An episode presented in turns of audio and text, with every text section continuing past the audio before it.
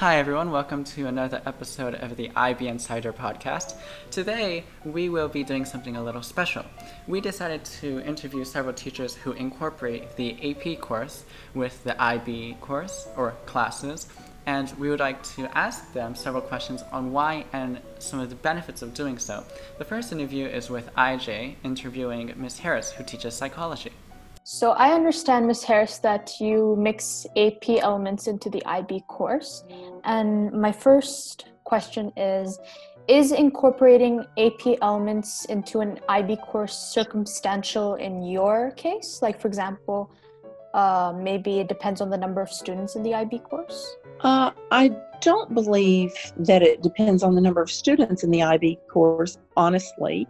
I do believe that it's circumstantial because because we're a smaller school. And I will say that I think many students in Bahrain come into the psychology not knowing any psychology uh, to speak of, and consequently, the AP course I think is a really good foundation mm-hmm. for IB year two. And we have found that other schools our size do the same. Uh, what it does is it gives you a foundation in all of the terminology. It familiarizes you with some of the studies and prepares you so that when you get to year two, you and you and you read the book, they have an expectation that there are certain things that you already know.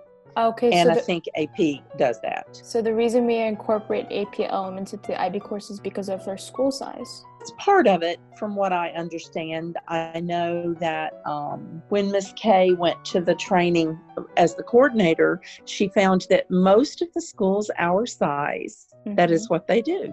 Oh, okay. Which we didn't know, but it was interesting that they also addressed that issue by by offering the two together.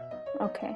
And uh, for putting AP elements into the uh, psychology IB course specifically, that was your mm-hmm. choice, mm-hmm. right? Or was that? Uh, no, it, that's uh, the way it was done when I came three years ago. And it would have gone the same way regardless if we had, like, let's say 24 IB students or if we had four IB students. I'm, um, I'm not positive about that, but my guess is yes you know, some schools, as you and I had discussed before, have pre IB programs, but we're too small to do that. And consequently, we do get students into IB year one who really are not familiar with psychology oh. and and if you're not familiar with psychology then then AP helps you get ready okay. So to write the papers necessary so, in year two.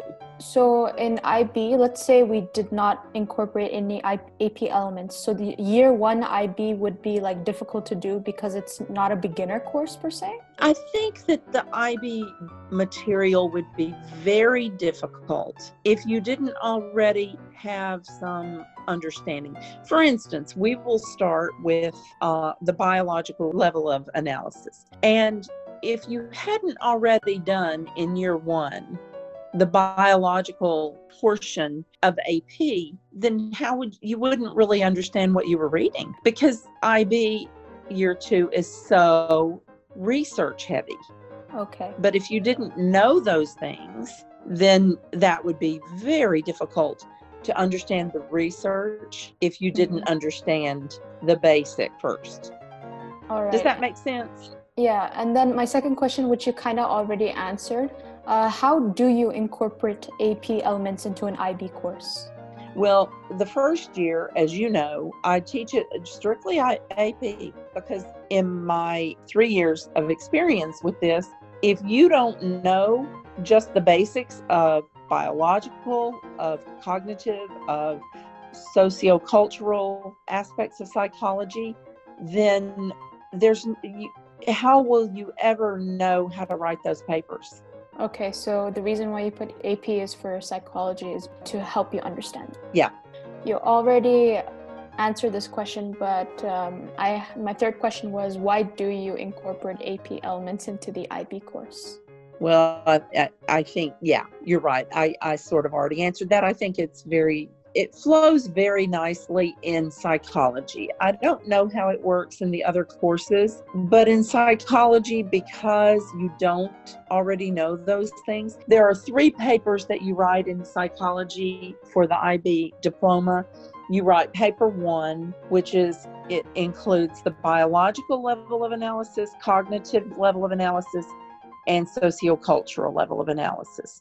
So those three you have to be familiar with. And consequently, if you didn't have the basic knowledge that you get in AP, that would be very difficult to write that paper.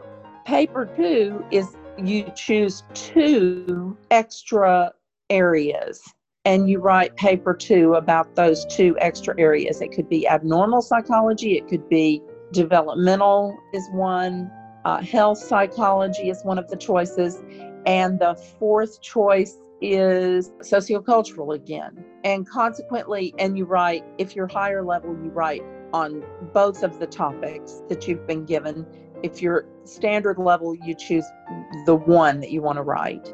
And so, if you have an understanding, a basic understanding, then that allows us in year two to really talk about the study and and how you would write that paper.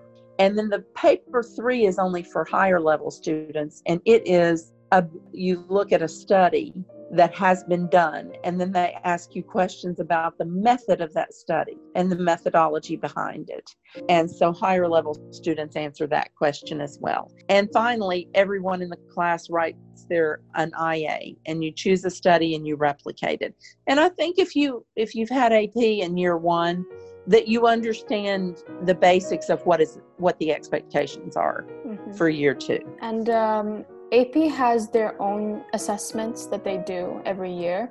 Do we yes. do we as IB students do any AP assessments? Do we have to do that? In psychology that is. You mean at the end of year 1? Yeah. It has been required simply because what it does is it's a really good indicator of how that student can the expectation of how that student will do in year 2. Do they have the basic knowledge that they need to move into year two of IB. Okay, so basically, if you're in the IB course and you're doing year one, you have to take the AP psychology exam and it's showing you how well you do. That has been in the past, that has been the rule. You take it, and that gives a really good indication of how prepared you are mm-hmm. to actually write those papers. Do you use these scores for predicted grades or anything else within the IB course? Not particularly. I certainly keep it in my in the back of my mind how people did mm, and whether okay. I felt like they were really prepared. So it's like a diagnostic. Yes. And and the thing is that when you write those papers, what will become more important this year is becoming a good writer, writing to the rubrics.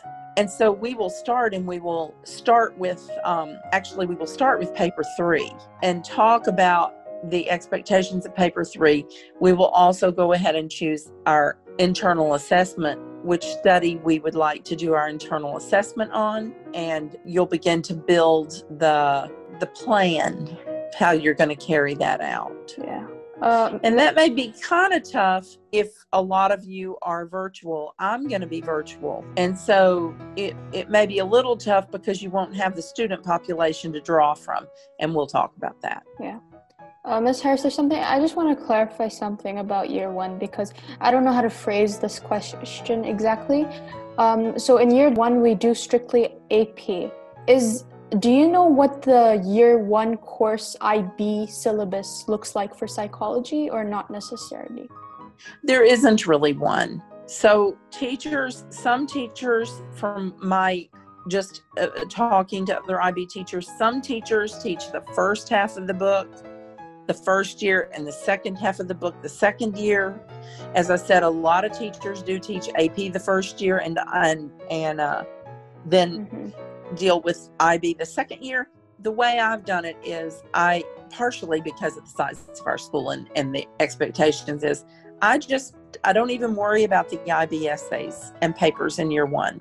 I simply focus on getting the material out there. Then, year two, what you all will see is it is focused on the writing. So, year one, they don't, in IB, they don't have like a set syllabus because I also heard in IB in general, uh, teachers are allowed to teach their own way as long as they follow a basic set of rules. They are. Okay. The, the, the goal in IB is to prepare the student to pass the IB exam. Okay. And however the teacher feels that that is best accomplished, that's how the teacher does it. I will say I've done it for three years. When I moved to Bahrain, I had never had a psychology class. Mm. I have never had a student fail the psychology exam. Okay. Because I think the key is understand the basics and then understand the writing process. Okay. And so I just simply address that in year two. It, IB doesn't have a, in IB, they don't have like year one, they don't have a beginner course type thing at all. No. Okay. No. So that's why you put AP in because that's a, a perfect That's why way. the school did that. Okay. And all right. I think it doesn't work as well in some subject areas. I think it works very well for us. Uh, I think, yeah, that's pretty much it. That's what I wanted to ask for the interview. Thank you very much. The second interview today is uh, Mr. Cooper, who teaches physics, and RN will be interviewing him. So, Mr. Cooper, the first question I want to ask you is Is incorporating AP elements into an IB course circumstantial? And what are the circumstances?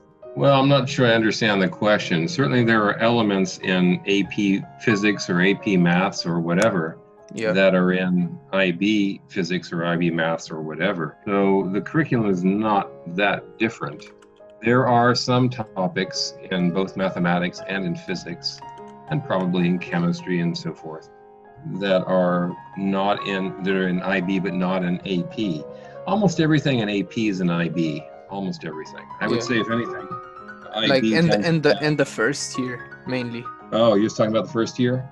Well, Hmm. in this case, yeah. Well, so in both physics and in mathematics, the IB program goes through less material than AP does because in AP physics, it's one year, whereas in, in IB physics, it's expected that you're taking two years, right? So automatically, yeah, we try to stick more into AP physics than in one year than they do in IB physics first year. And that's true of mathematics as well. How do you guys incorporate AP elements into IB? Or are they just the same? Yeah, they're is almost the same. We don't have to incorporate AP physics into IB so much as incorporate IB into AP. It's like most of them are just they have the same information. There's no incorporating too much. Well, so one of the things about IB, if you look, if you go to the, the IB organization's website and you look at the curriculum, it lays out how many hours you have per topic. And if you look at that, you'll see that they don't give you as many hours as would take a year. Whereas in AP, we spend a whole year on calculus. That means that IB has cut down on the number of topics in calculus and has added other things on top of that. There are things you do in IB mathematics year one that we do in pre-calculus actually. So for students who've taken pre-calc before they do IB mathematics year one, whether it's uh, AA or uh, which is the applications and analysis, or yeah, if they do the other level, either way, um, there should be overlap. Yeah, I, I I've done it. I've done that. There is a Yeah. lot of overlap. That's true. Yeah. Final question. What is the main reason that people or like our school incorporate AP elements into like the IB course or like how do they mix in classes? Yes. So, to my knowledge, we're not doing that at all this coming year. We won't have to anymore. I think that's that's the answer to that. We did in the past, Is there any reason why in the past? strictly uh, numbers of teachers. Yeah, and, and the thing is to teach IB mathematics, um, the IB program, the IB organization requires that the teachers have done specific IB training. Yes, yes, makes sense. Yeah, and so the thing is that not everybody, not not all math teachers have done that. So not all math teachers can teach IB mathematics, and because there is calculus even in year one of IB mathematics, that means you're getting a calc teacher. In our school, you know, for American Diploma encourages the AP courses, whereas uh, students who are not going for the American Diploma are encouraged to take the IB courses. Yeah, makes sense. There's one calculus teacher, and he's got to teach or she's got to teach both courses, and typically together because there's IB year one, IB year two, which in some ways are both calculus classes, by the way, right? There's calculus in, in IB year one, AA at least. Yes. I think even in, in uh, AI, it's touched on. But in AA, there's a fair number of hours given to it. That's a calculus class. And AP Calculus is a calculus class. Then year two is a calculus class. And so if you have one calculus teacher, then you're going to get some some situations where the teacher can't be in two places at once, so they have to combine students. That's true. That's true. Okay. Thank you for being on our podcast, Mr. Well, that wraps up our episode for today. Thank you, Ms. Harris and Mr. Cooper, for being on our podcast. If you have any questions regarding anything that we discussed today, or in any, or really in any past episodes, feel free to leave them in the comment section of whatever platform you happen to be listening to. And hopefully, we'll see you next time. Bye.